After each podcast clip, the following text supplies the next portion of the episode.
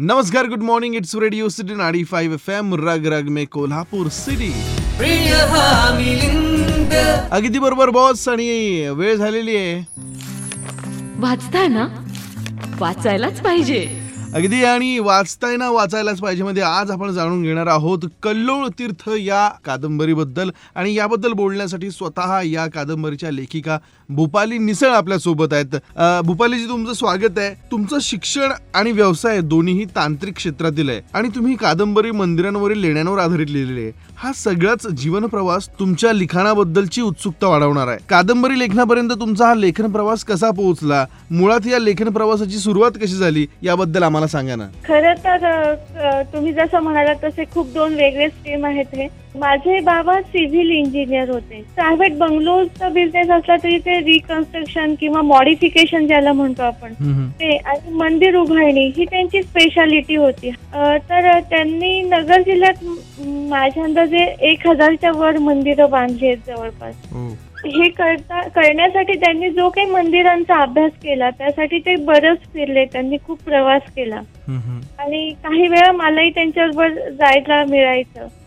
आणि मी जेव्हा पाहायचे आपली पुरातन मंदिरं किंवा बाकी वास्तू तर त्याच्या शिल्पांचं मला खूप आकर्षण वाटायला लागलं होतं लहानपणापासूनच आणि हे कुतूहल जे होतं हे वाढत गेलं वयानुसार. खरं पाहिलं तर प्रवास हा पण माझा खूप मनाजवळचा विषय आहे.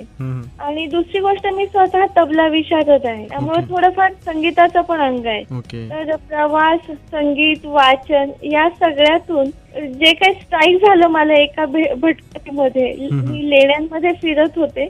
आणि त्या संदर्भात शिल्पांच्या संदर्भात मला रिलेटेड टू म्युझिक जाणवलं काही. आणि अ, असं वाटलं की ही शिल्प नेमकी ह्याच जागेवर का आहेत? आणि तो प्रश्न मला खूप सतावायला लागला आणि मी जेव्हा प्रवासाहून परत आले तेव्हा मंदिरांच्या लेण्यांच्या अभ्यासाला लागले. जसा मी हा अभ्यास सुरू केला मला माझ्या नशिबाने ज्येष्ठ गुरु उदयन इंदुरकर सर किंवा देगलूरकर सर यांच्यासारखे मोठ्यांचं मार्गदर्शन लाभलं आणि माझा रिसर्च सुरू झाला.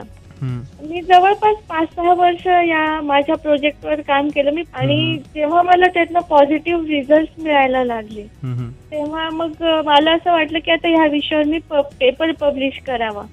पण जेव्हा मी पेपर पब्लिशिंगचा विचार करत होते तेव्हा असं वाटलं की पेपर किती जण वाचतील किंवा किती लोकांपर्यंत तो पोहोचेल? तर उत्तर होतं खूप कमी. किंवा जे ह्या विषयात अभ्यास करतायत तेच लोक कदाचित पाहतील मग असं वाटलं की मग रिसर्चचं पुस्तक का बनवायला नको? तर मग पुस्तकाच्याही बाबतीत मला तेच वाटलं की जे या विषयात अभ्यास करतायत तेवढेच घेतील कदाचित कदाचित घेणारही नाही तर मग उपयोग काय?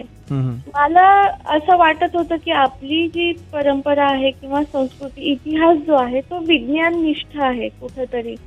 आणि ही गोष्ट जास्तीत जास्त लोकांपर्यंत पोहोचायला पाहिजे. त्यामुळं तांत्रिक भाषा मला नको होती या लिखाणामध्ये. म्हणून मग मी कादंबरी हा विषय निवडला की जो माझा रिसर्च आहे तोच आपण एखाद्या कथेच्या फॉर्ममध्ये घ्यावा म्हणून मग मी कादंबरीचा फॉर्म ठरवला आणि माझं पुस्तक लेखनाला सुरुवात झाली. भूपालीजी कल्लोळ तीर्थ ही कादंबरी संशोधनावरती आधारित आहे. तर यासाठी भटकंती आणि अभ्यास दोन्ही करावा लागला असेल. त्याबद्दल थोडं सांगा ना.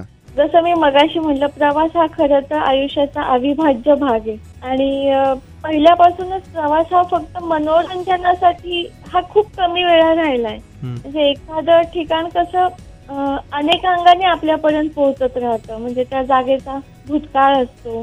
कुठली तरी एक ठराविक संस्कृती असते किंवा खाद्य संस्कृती असते. तर असं का खूप काही एखादी जागा आपल्याला सांगत राहते. आणि ती जा ते ऐकण्याचा मी नेहमी प्रयत्न केला.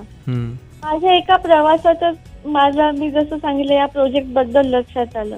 आणि अ, अ, त्यामुळं काय झालं की मी जेव्हा अ, लेण्यांचं आकर्षण मला होतच हम्म. आणि मग मी बेसिक गोष्टींपासूनच लेण्यांच्या बेसिक की ह्या का तयार झाल्या असतील? इथपासूनच मी अभ्यासाला सुरुवात केली लेण्यांच्या. अनेक लेण्यांना भेटी दिल्या वारंवार जात राहिले. आणि खरं सांगायचं तर माझ्या या प्रोजेक्टसाठी किंवा लेखनासाठी शिल्पकला लेणी संगीत आणि फिजिक्स या चारही विषयांची सांगड घालून मी हा अभ्यास केलेला आहे. अ, भूपालीजी तुमच्या लेखनाबाबत अनेक प्रतिक्रिया आल्या असतील. त्यापैकी लक्षात राहिलेली प्रतिक्रिया सांगू शकाल का? खरंच म्हणजे मला अनएक्सपेक्टेड होतं. इतका खूपच सुंदर प्रतिसाद मला मिळाला. म्हणजे फेब्रुवारी दोन हजार वीसमध्ये कादंबरीचं प्रकाशन झालं. ज्येष्ठ मंदिर शिल्प अभ्यासक देगलूरकर सरांच्या हस्ते. आणि त्यानंतर वीस बावीस मार्च पासूनच लॉकडाऊनला सुरुवात झाली. आणि मधले दोन तीन महिने तर सगळंच बंद ठप्प होतं जवळपास. तरी पण कादंबरीला इतका चांगला प्रतिसाद मिळाला की पहिली आवृत्ती संपत आली. पण सगळीकडे बंद असल्यामुळं अं, पुस्तकाचे जे प्रकाशक आहेत ते आदरणीय आनंद लिमये सर मुंबई. त्यांनी शंभर प्रती एक्स्ट्रा छापून घेतल्या. आणि जेव्हा त्याही संपत आल्या मग तेव्हा असं ठरलं की नाही आपण आता दुसऱ्या आवृत्तीकडे वळायला हवं. आणि एक वर्षाच्या आत म्हणजे डिसेंबर दोन हजार वीसमध्ये त्याची दुसरी आवृत्ती प्रकाशित झाली. मला सांगायला खरंच खूप छान वाटेल की खूप कमी काळामध्ये Amazon वर हे बेस्ट सेलर पुस्तक ठरलं आहे. आणि खूप प्रतिक्रिया या आल्या याबद्दल. फेसबुक व्हॉट्सअप फोनवर पत्राने ईमेलने.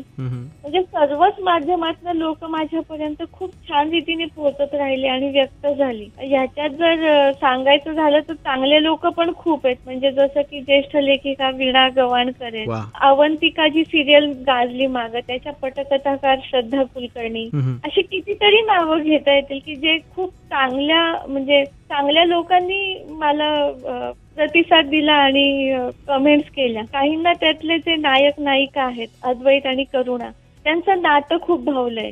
काहींना कादंबरीत येणाऱ्या स्थळांची वर्णनं आवडली आहेत.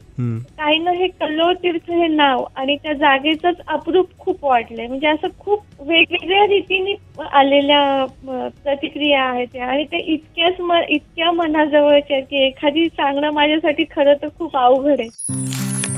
वाचताय ना? वाचायलाच पाहिजे. भूपालीजी वाचताय ना वाचायलाच पाहिजे मध्ये सहभागी झाल्याबद्दल तुमचं मनपूर्वक आभार.